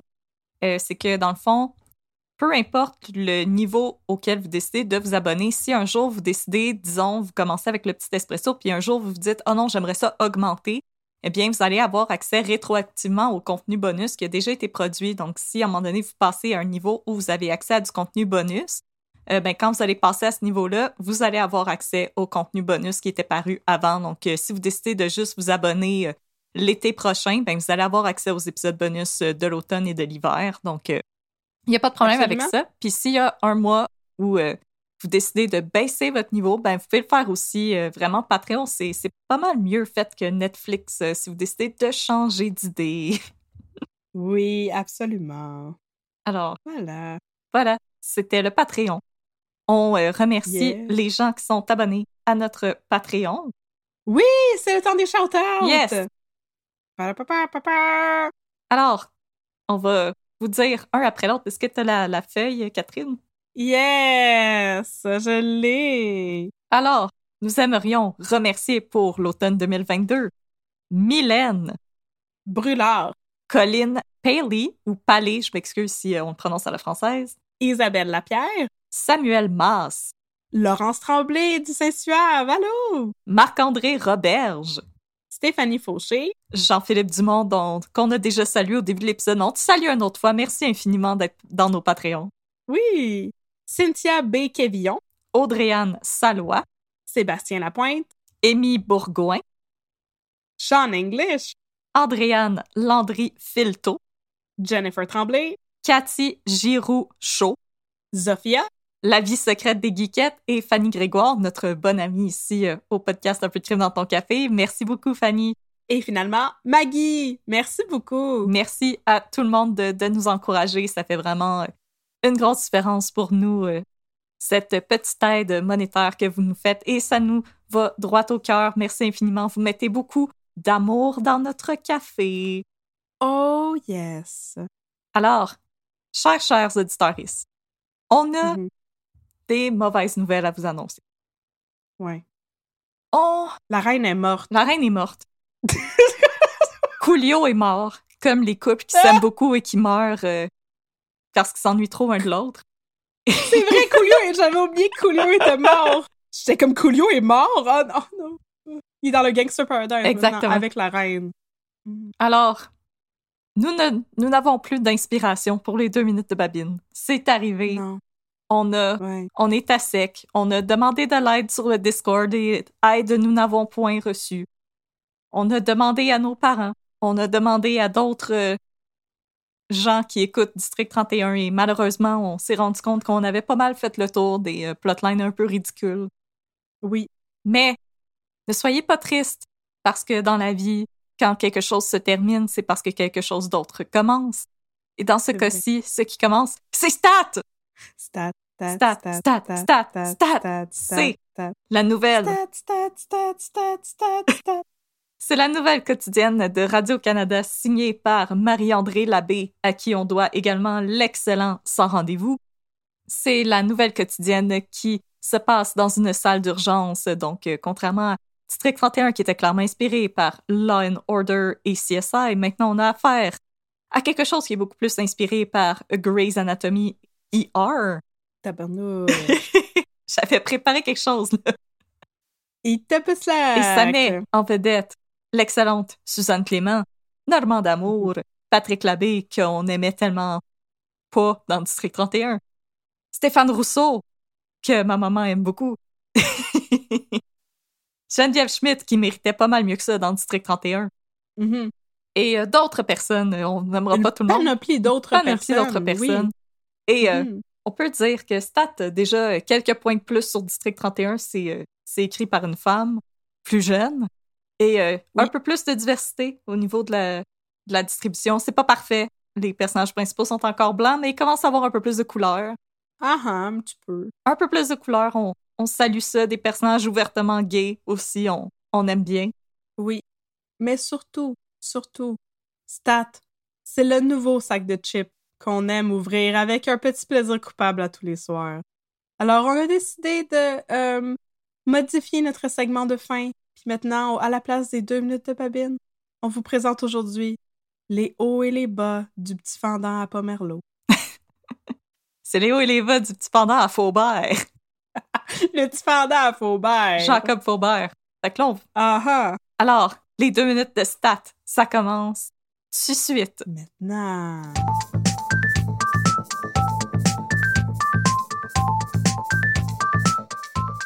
Docteur Côté, Docteur Côté, Ah oui, docteur Boutin, que puis-je faire pour vous? j'ai quelque chose de vraiment incroyable à vous raconter. Stat! OK, racontez-moi ça, Stat! Fait que Je vais là, boire dans ma grosse bouteille d'eau. c'est l'histoire d'une madame qui se présente aux urgences parce qu'elle voit plus rien. Oh mon Dieu! Elle a-tu ouvert ses yeux? A essayé d'ouvrir ses yeux? J'espère qu'elle n'a pas conduit pour venir. C'est dangereux. elle, a, elle a conduit pour venir en plus. Oui, oui. Oh non! elle disait! En tout cas, on va, Si on vous, va y revenir. si, si vous voyez rien, euh, s'il vous plaît, prenez un Uber au moins. C'est ça. Allez, allez-y, docteur Boutin. Qu'est-ce qu'elle a fait, la madame? Alors, là, la madame, ben, elle passe la nuit aux urgences parce qu'elle a mal aux yeux puis qu'elle voit plus rien. Puis là, Oui. le lendemain, on y examine les yeux. Et puis là, le petit Oui. pendant à Faubert, aussi euh, Mhm. gentiment euh, surnommé Docteur Petit Chris par Normand d'Amour. Mhm. Puis gentiment surnommé Lou Béga par moi, parce qu'il s'appelle Lou Pascal quelque chose. Ouais. Mais Lou Béga, c'est-. Alors, euh, il a arrêté de faire le Mambo Number 5. Il fait le Mambo Number Stat. Ta, ta, ta, ta, ta, ta, Alors, il s'aperçoit que la madame, dans ses yeux, elle a Uh-huh. 14 verres de contact empilés les uns par-dessus les autres. Ben voyons donc! Alors, il les lui retire, bien entendu, puisque sais, faut, faut que tu fasses ta job une fois de temps en temps. Et là, il en jase Oui. avec euh, Suzanne Clément, qui est pas condescendante avec lui pour deux scènes. Jamais. elle lui dit Ben là, tu sais, faudrait peut-être que tu y fasses euh, des tests euh, neuropsychologiques, hein, parce que, tu sais, euh, l'amnésie, hein, la galère, Isabelle, on s'en rappelle, on a tous et toutes été traumatisés. Oui, c'est l'Alzheimer précoce qui frappe de manière précoce. Et Jacob Faubert de dire Of course, je suis pas tweet, et moi de dire débattable. Oh, moi, je l'aime, Jacob Faubert. En tout cas, on va y revenir. Le petit fendant à Faubert, là, je, Alors, je le trouve sympathique. Oui. Alors, il fait des tests sur la dame et on se rend compte que non, elle n'a pas de l'air de présenter des signes euh, d'amnésie, ou de- d'Alzheimer ou euh, d'avoir des problèmes cognitifs quelconques. Elle se rappelle très bien de tout, mais à toutes les fois qu'il mentionne verre de contact, la dame panique et dit Ah, il faut que je mette mes verres de contact, j'oublie tout le temps. Puis il se dit Mais voyons donc, que se passe-t-il? Voyons donc. Alors, il tente de Non, joindre son fils. Faut, faut que tu imites sa voix un peu parce qu'il y a comme Ah un oui. petit peu. Il y a pas des problèmes d'élocution, mais je veux dire, il parle comme. Ben là, madame, là, c'est parce que vous avez mis tous vos verres de. On dirait qu'il est un peu enrhumé comme moi. Mais il est très Mais comme- nonchalant. On dirait tout le temps qu'il a fumé Oui. un gros bat avant de venir travailler. Non, non, madame, vous avez pas besoin de mettre vos verres de contact. Vous aviez 11 verres de contact dans votre œil droit, puis 3 dans l'œil gauche, là. Là, vous en aviez trop mis, là. Fait que là, il, euh, il- il appelle son fils. Puis là, il dit à son fils, écoutez, on essaie de comprendre ce qui se passe avec votre mère, parce que là, comme elle avait 14 verres de contact dans ses yeux, tu sais, comme c'est vraiment très grave, monsieur. Puis là, le fils de madame de lui dire, ah, vous savez, elle a vécu une séparation euh, avec mon père récemment et ça l'a beaucoup traumatisé. Ça a été vraiment très difficile sur le plan psychologique pour ma mère. Puis là, Mhm. le petit fendant Faubert de dire, ah, ben là, il y a sûrement quelque chose là. Puis là, tout le monde est dit au à Faubert, mais là, t'es juste un urgentologue, fait comme laisse-les vivre, puis essaie pas de creuser dans leur vie, puis de trouver les explications, puis dis Ouais, mais des fois, là, quand on donne un petit 10% de plus, là, c'est là qu'on sauve des vies, Normand d'amour, OK? Puis il donne une claque sur l'épaule, puis il s'en va. Ouais. Il connaît tout! Hey. Il n'a que 20 ans, mais il connaît tout, Et voilà. cet urgentologue. Il a, il a vécu une longue vie euh, très remplie. Sa vie est un long fleuve tranquille. Alors, en jasant avec la madame, il s'aperçoit que la dame, euh, déjà, elle a vécu la majorité de sa vie en anglais. Oui, Puis, oui, pour se remettre de sa séparation, elle a consulté un hypnologue. oui. Et là, son fils lui dit Quoi? Je pensais que tu consultais un psychologue. Et elle, elle a dit Non, j'avais trop honte de te l'avouer que je consultais un hypnologue qui m'a aidé Oh à oublier mon mari. Et puis là, on apprend que son mari s'appelle Lance. Fait que la madame, l'hypnologue, lui avait dit Forget Lance. Mais tout ce que ça a fait, c'est qu'elle faisait qu'elle oubliait tout le temps ses verres de contact. Fait qu'elle se mettait plus de verres de contact dans les yeux. Parce qu'un un verre de contact en anglais, c'est un contact lens. Voilà. J'avais tout compris. Fait que Dr. Faubert a trouvé la solution. C'était un cas d'hypnologue pas super compétent et de bilinguisme.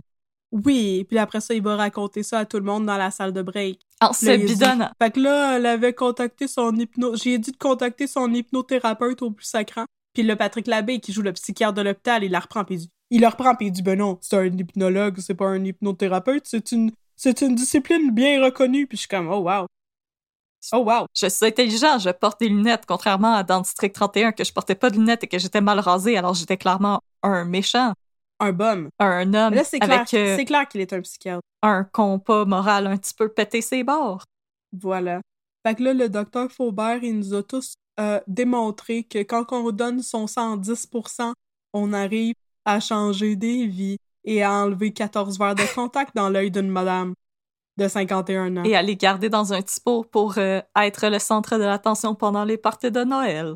Ouais. Puis là, il montrait son, son pot de verre de contact à la madame. Puis là, il était comme, Madame, vous aviez tout ça dans votre œil, vous avez toutes ces lentilles de contact. Puis elle était comme, Oh, c'est vrai, faut que je mette mes lentilles de contact? Falloir que vous m'y redonniez pour que je puisse conduire pour aller chez nous. Puis là, il était comme, Non, non, vous allez pas chez vous, vous êtes aux urgences. Là. Madame, C'était madame, toute une confusion. Madame, madame, calmez-vous. rien, madame, madame. Ouch, ouch. Il manque, manque quelqu'un qui donne des baffes à quelqu'un pour que. Reprends sur toi. Comme dans le toi. raison. Calmez-vous! Oui. Exactement.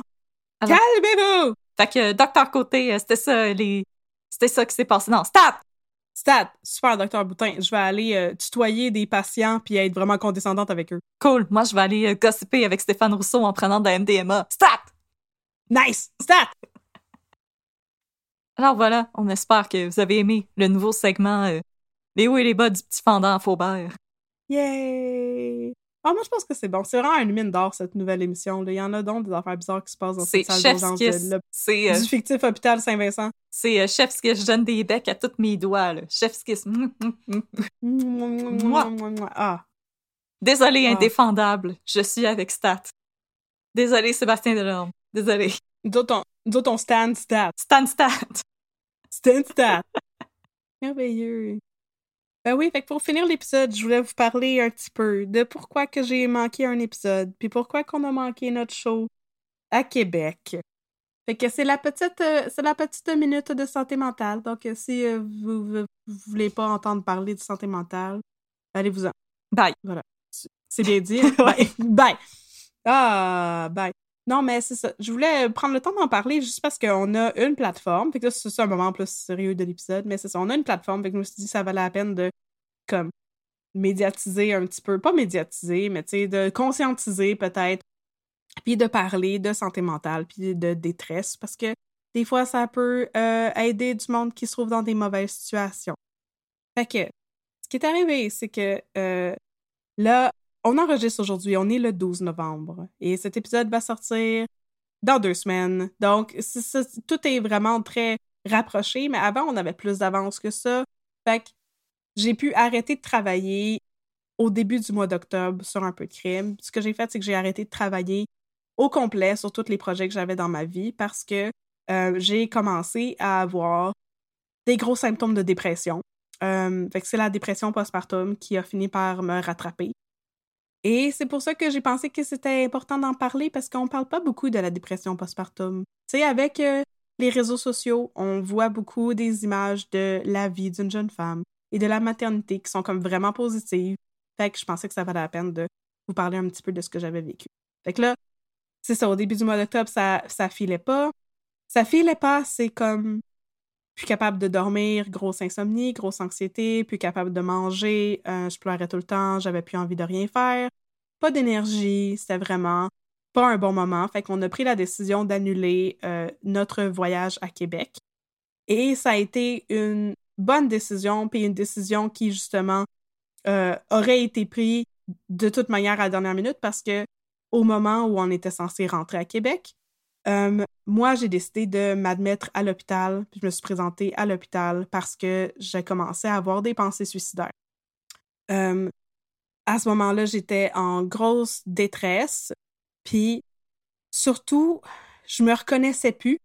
Ça me ressemble pas, ça. Je suis quelqu'un de très joyeuse dans la vie d'habitude, qui rit beaucoup, puis qui a beaucoup de fun. Puis là, ça allait vraiment plus. J'étais plus capable d'envisager, de, tu sais, j'étais chez le pédiatre de mon bébé, puis c'est au pédiatre que je me suis confiée, puis j'ai dit, tu sais, là, ça va vraiment pas ces temps-ci. Puis euh, j'ai des pensées vraiment très sombres, puis je voudrais, tu sais, que ça s'arrête, cette douleur-là que j'ai. Puis le médecin m'a conseillé de me présenter aux urgences, puis ça a été une très, très, très bonne chose pour moi parce que j'avais commencé à prendre des antidépresseurs, puis je faisais une réaction euh, adverse aux antidépresseurs, qui est une réaction qui est rare, mais qui est quand même possible. C'est plus fréquent chez les 25 ans et moins que la prise d'antidépresseurs dans les premières semaines, ça t'occasionne des pensées suicidaires. Fait si c'est quelque chose que vous vivez là, présentement, je vous conseille de tout cœur d'en parler. D'en parler à des médecins, d'en parler aux gens autour de vous, d'aller à l'hôpital, parce que justement, à l'hôpital, vous allez être en sécurité, puis il y a des gens qui vont prendre ça en main, il y a des gens qui vont vous aider à mieux vous sentir. Puis pour moi, ça fait un monde de, différence. J'ai passé euh, cinq jours à l'hôpital, puis pendant cinq jours, j'avais absolument rien d'autre à faire que de me reposer, puis de me concentrer sur ma santé. Puis ça aussi, ça peut être quelque chose qui fait une grosse, grosse différence. C'est pas tout le monde qui est dans la même situation que moi. Moi, ce qui était différent, c'est que j'avais déjà eu des épisodes dépressifs dans ma vie, mais là, j'avais un bébé dont il fallait que je m'occupe. Fait que ça faisait que je pouvais pas passer ma journée à juste dormir parce que ça va pas. Il fallait que je me lève, il fallait que je fasse des choses, puis ça, ça me prenait trop d'énergie. Fait qu'aller à l'hôpital, ça m'a aidé à me reposer. Ils ont pu ajuster ma médication.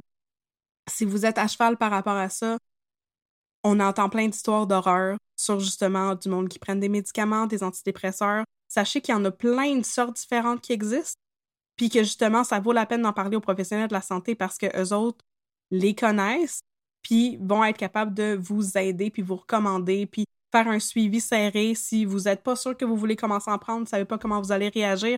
Quand vous commencez à prendre des antidépresseurs, vous n'êtes pas lâché dans le vide. Il y a des médecins pour vous accompagner. Si vous pensez que c'est bon pour vous, je vous le recommande. Vraiment. Pour moi, ça a fait une super grosse différence. Fait que là, depuis, euh, ça fait un mois que je suis sortie de l'hôpital, presque un mois. Depuis temps-là, j'avais de l'aide à la maison euh, de la part de ma mère, ma belle-mère, qui venait m'aider à, à m'occuper du bébé puis à me reposer. Puis ça m'a permis de me remettre sur pied. Ça m'a appris que ça vaut la peine dans la vie des fois de ralentir puis d'écouter justement les signaux de son corps puis les signaux de sa tête. Parce que si tu commences à avoir de l'anxiété au point où tu as des palpitations, tu n'es plus capable de dormir, tu as des pensées sombres et tout, il existe des solutions. Puis les solutions, c'est jamais d'en finir, justement. Les solutions, ils sont accessibles. Tout ce que ça prend, c'est la chose qui est difficile à faire, tout ce que ça prend, c'est de commencer à en parler. Pour ça, justement, que je voulais en parler avec vous aujourd'hui, parce que je veux que si on a des auditeurs, des auditrices qui euh, ont des problèmes de dépression, s'il y a des gens qui se sont reconnus dans ce que j'ai raconté aujourd'hui, vous allez savoir maintenant que vous n'êtes pas toute seule, loin de là. Puis vous n'êtes pas bizarre, vous n'êtes pas anormal, vous n'êtes pas mésadapté. C'est un débalancement chimique là, dans votre cerveau. Il y a quelque chose qui euh, fonctionne pas de manière optimale. Puis c'est correct d'en parler. C'est correct, puis ça va vous amener de la compassion, du soutien de la part des gens qui sont autour de vous. Si le monde autour de vous, là, ils vous soutiennent pas, si vous dites aux gens que vous voulez commencer à prendre des antidépresseurs, par exemple, puis qu'ils vous soutiennent pas là-dedans, c'est peut-être pas du monde à qui vous avez besoin de parler de ça. Il y en a d'autres personnes qui vont vous accompagner, qui vont vous accueillir, puis qui vont vous soutenir. Il y a des groupes de soutien qui existent. Brisez l'isolement, c'est ce que je veux vous dire. Écoutez-vous, écoutez votre santé, brisez l'isolement, consultez, il n'y a aucune honte à ça. Aucune honte à consulter des psychothérapeutes, des psychologues, des psychiatres. Il n'y a aucune honte aussi à lever la main puis à dire là, j'ai besoin d'aide puis à rentrer à l'hôpital. C'est ça que j'ai fait, puis moi, ça ça m'a sauvé. Ça a été une super bonne chose pour moi. Donc voilà, c'est ce que je voulais partager avec vous aujourd'hui. Ah! Et donc, c'est ça, c'est pour ça que là, vous avez pas vraiment vu mon absence puisque j'ai été partie d'un épisode, mais en fait, moi, ça fait un mois et demi que je suis en arrêt, le complet. Fait que je suis contente, j'ai pu me reposer, puis maintenant, je peux vous revenir en force puis enregistrer de nouveaux épisodes pour vous. Voilà. Merci, mon ami. T'es tellement. T'es une femme tellement forte. Merci beaucoup. Ça file pas fort. tu sais, je file, je file pas forte. Ça, c'est une affaire que tout le monde me disait quand j'étais à l'hôpital, t'as fait la bonne chose, c'est tellement courageux. Puis moi, je leur répétais. Puis je pleurais, tu sais, puis je leur disais, mais je me sens pas forte, puis je me sens pas courageuse. Puis c'est juste parce que j'avais besoin, justement, de me reposer, puis de prendre la distance, puis de voir. Parce que là, effectivement, je le vois que c'était comme, c'était la bonne chose à faire. Voilà. Mais merci beaucoup de, t'ouvrir euh, à nous, puis à nos auditaristes comme ça. Euh, je pense que c'est vraiment important d'en parler, puis on l'a mentionné dans quelques épisodes, euh, qu'il n'y a jamais de honte à demander de l'aide, à mm-hmm. consulter, à prendre des médicaments. Mm-hmm. dans le fond, on le fait toutes les deux. Puis moi aussi, je pense que c'est une des meilleures décisions que, que j'ai jamais pris de commencer à consulter. ça a vraiment fait une grosse différence dans ma vie. C'est pas parfait, mais tu sais, au moins je sais que j'ai toujours un moment où est-ce que je vais pouvoir parler à quelqu'un. Ouais, ouais. c'est sûr que moi et Catherine ont ça, mais je pense que c'est important que dans notre vie, il y ait quelqu'un qui est vraiment un ou une expert ou experte qui peut nous guider vers des solutions qui vont vraiment nous aider, pas juste à aller mieux, mais à mieux construire pour la suite. Oui. ça fait du bien de parler, mais il faut aussi penser à guérir. Oui, puis ça fait du bien aussi de, parler avec euh, une personne extérieure. J'ai lu quelque chose récemment qui m'a beaucoup euh, fait réfléchir par rapport à ça. C'est. Euh, non, pardon, j'ai entendu quelque chose. C'est un, un, balado que j'écoutais justement sur le fait de demander de l'aide, la vulnérabilité et tout. Puis ce qu'il disait, c'est que, tu sais, des fois, tu penses que juste écrire comment tu te sens, tu sais, ça va être assez. Je vais sortir, je, je sors les émotions de moi, j'ai pas besoin de partager ça avec personne, ça va être juste avec moi. Mais l'affaire, c'est que quand tu fais ça, les réponses qui te viennent, inévitablement, c'est toujours les mêmes. L'avantage de parler à quelqu'un d'autre puis de se confier à quelqu'un d'autre, c'est que justement, cette personne-là peut t'apporter des points de vue différents puis mettre en lumière des affaires différentes que toute seule, on n'est pas capable de remarquer. C'est ça. Fait qu'il faut vraiment briser l'isolement, puis briser le stigma, puis isolez-vous pas. Là, moi, je m'isolais beaucoup là, dans, les, dans les premières semaines, puis je le voyais, puis je me disais, mais j'ai pas la, la force de... C'est pour ça que je fais ça maintenant. J'ai pas la force de, de, de contacter mes amis. Je veux pas expliquer ce que je suis en train de vivre maintenant. Je suis pas capable. Fait que j'ai pris du temps pour justement l'expliquer à du monde à qui j'avais l'impression que je devais rien. À des professionnels. C'est comme je raconte n'importe quoi je peux raconter n'importe quoi, tout, tout ce qui me passe en tête, puis tout ce que je trouve difficile, puis je peux tout vider mon sac. Puis là, maintenant, je me sens plus reposée, j'ai plus de distance, puis je me sens capable de parler de ce que j'ai vécu. C'est ça, j'avais l'impression que c'était important de partager ça parce que ça peut être tellement. Tu peux te sentir tellement toute seule quand tu as des problèmes de santé mentale comme ça. Quand tu as des problèmes de, dépression ou de l'anxiété généralisée. Moi, justement, ma psychiatre pense que j'ai peut-être un, un trouble d'anxiété généralisée qui n'avait pas été diagnostiqué auparavant parce que ça avait toujours été comme contrôlé. Mais écoute, ça, m'a fait, moi, ça m'a fait tellement de bien de me faire dire ça parce que c'est comme, ah, il existe un nom pour cette chose que je vis depuis toujours. Tu ça m'a fait tellement bien de me ramasser à l'hôpital puis qu'il y ait un médecin qui me dise, ben là, ce que tu vis, c'est un épisode de dépression aiguë. Puis de me faire dire, ah, OK, ben qu'il y a un nom pour ce que je vis. Ça veut dire qu'il y a d'autres mondes qui ont vécu ça déjà. Tu sais, il y a d'autres mondes qui ont vécu ça déjà puis qui ont, ont arrêté de le vivre. À un moment donné, ça s'est terminé pour eux ça s'est terminé pour eux parce qu'ils ont guéri. Fait que c'est possible pour moi aussi que ça se termine un jour, tu sais. Ça m'a donné tellement, tellement d'espoir d'en parler puis de normaliser, justement. Ça m'a tellement aidé à accepter ce que je ressentais. Vraiment un beau message. Merci beaucoup. Euh. Je pense que c'est important euh, d'en parler. Puis, euh, quand tu as mentionné que des fois, les, les médicaments, c'est peut-être pas ceux qu'il vous faut, Ben, sachez que c'est la même chose aussi avec votre expert ou votre experte en santé mentale. Peut-être que des fois, la première personne que vous allez consulter, ça ne marchera pas vraiment. Mais il n'y a pas Mhm. de honte à en essayer un autre. Il y a plusieurs approches.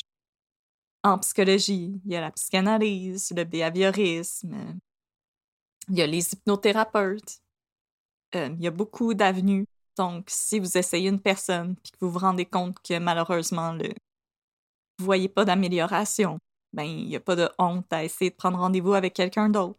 Puis même, vous pouvez Mhm. en parler avec cette personne-là. Puis lui dire J'ai l'impression qu'on n'est pas un bon match. Qu'est-ce que je devrais essayer d'autre? Euh, ces gens-là ont des contacts, peuvent vous recommander auprès d'une autre personne qui pense qu'il pourrait mieux vous accompagner avec vos, vos troubles. Oui. Euh, chaque psychologue, psychiatre a ses propres expertises. Il y a des psychologues qui sont plus pour justement la dépression postpartum, pour le stress post-traumatique, pour les personnes qui ont survécu à, des, à de la violence conjugale. Donc, c'est des humains qui ont leur champ d'expertise, puis peut-être que des fois, le match euh, sera pas bon. Puis il n'y a pas de honte à demander à pouvoir parler à quelqu'un d'autre. Mhm. N'hésitez jamais, si vous sentez que vous n'êtes pas à votre place, de dire j'aimerais mieux consulter avec quelqu'un d'autre. Il y a, il y a beaucoup de ressources, puis n'hésitez pas à, aller vers ces ressources-là. Ça peut faire énormément de bien. Il y a beaucoup de ressources aussi si vous vous dites que vous êtes euh, réticent ou réticente à faire ces démarches-là parce que ça coûte cher.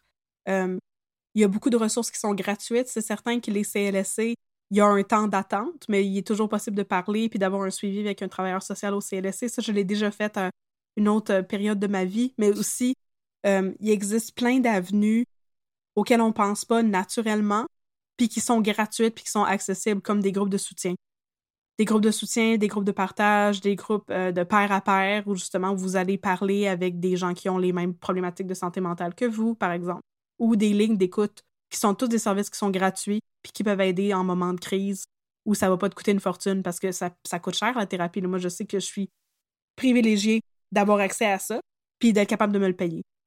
Mais il existe aussi des ressources qui sont gratuites. Là. Moi, mon séjour à l'hôpital, ça m'a rien coûté. C'est, j'ai pas mangé comme dans un 5 étoiles, mais ça m'a rien coûté quand même, tu sais. Il existe plein de ressources autour de vous. C'est pas toujours les ressources auxquelles on pense, mais c'est ça, avec des recherches rapides. Sur le site des hôpitaux, par exemple, il y a des, des références euh, pour euh, toutes sortes de problématiques différentes, toutes sortes de groupes de soutien que vous pouvez trouver. Les ressources sont plus accessibles que ce qu'on pense. Puis aussi, euh, des fois, je sais que c'est difficile. Je sais pas, vous, c'est quoi votre relation avec euh, vos supérieurs si vous êtes présentement employé quelque part. Moi, j'ai une bonne relation avec ma supérieure, puis j'ai pu discuter avec elle de, mes problèmes. Des fois, un emploi peut euh, carrément vous envoyer de l'aide psychologique. Il y a des lieux de travail qui fournissent de l'aide à leurs employés, donc vous pourriez avoir cette aide-là. Des fois, vous pouvez même avoir ça dans vos assurances à votre travail. Donc, euh, vraiment, euh, il y a beaucoup d'avenues qui s'offrent à vous si euh, vous avez besoin d'aide. Et n'hésitez pas à aller les chercher. C'est super important. Puis vous n'êtes Mhm. pas tout seul. Il n'y a aucune honte à avoir. Aucune. Au contraire, c'est un signe que prenez votre santé en main, vous êtes conscient de ce qui se passe. Puis vous faites les bonnes choses. C'est ce qu'il faut que vous vous dites. Vous avez pris la bonne décision. Oui, Puis voilà. c'est ça. C'est juste ça que je voulais partager aujourd'hui. Merci beaucoup, Audrey, pour ton écoute. Mais merci à toi pour ton ouverture, euh, puis euh, pour ton grand cœur. Alors, euh, là-dessus, on vous dit, prenez soin de vous. On vous aime. On veut que vous soyez de retour au prochain épisode. Vous êtes tous Yes. et toutes importants, importants. Il y a tous et toutes quelqu'un qui pense à vous. Oui.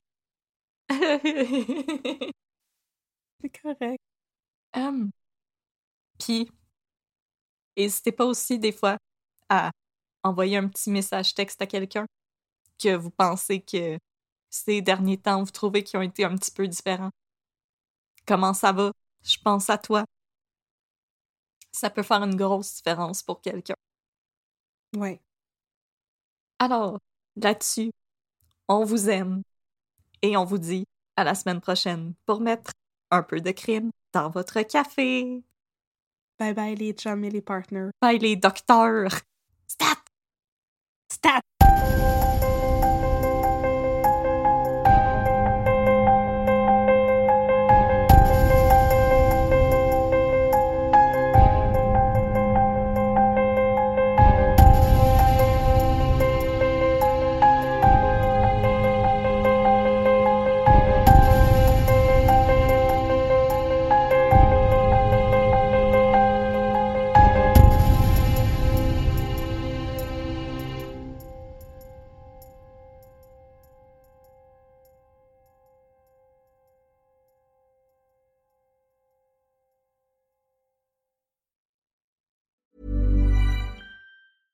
Hey, it's Paige DeSorbo from Giggly Squad. High quality fashion without the price tag. Say hello to Quince.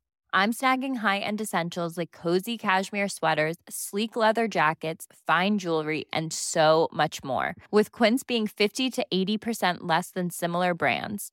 And they partner with factories that prioritize safe, ethical, and responsible manufacturing. I love that. Luxury quality within reach. Go to quince.com slash style to get free shipping and 365 day returns on your next order. Quince.com slash style.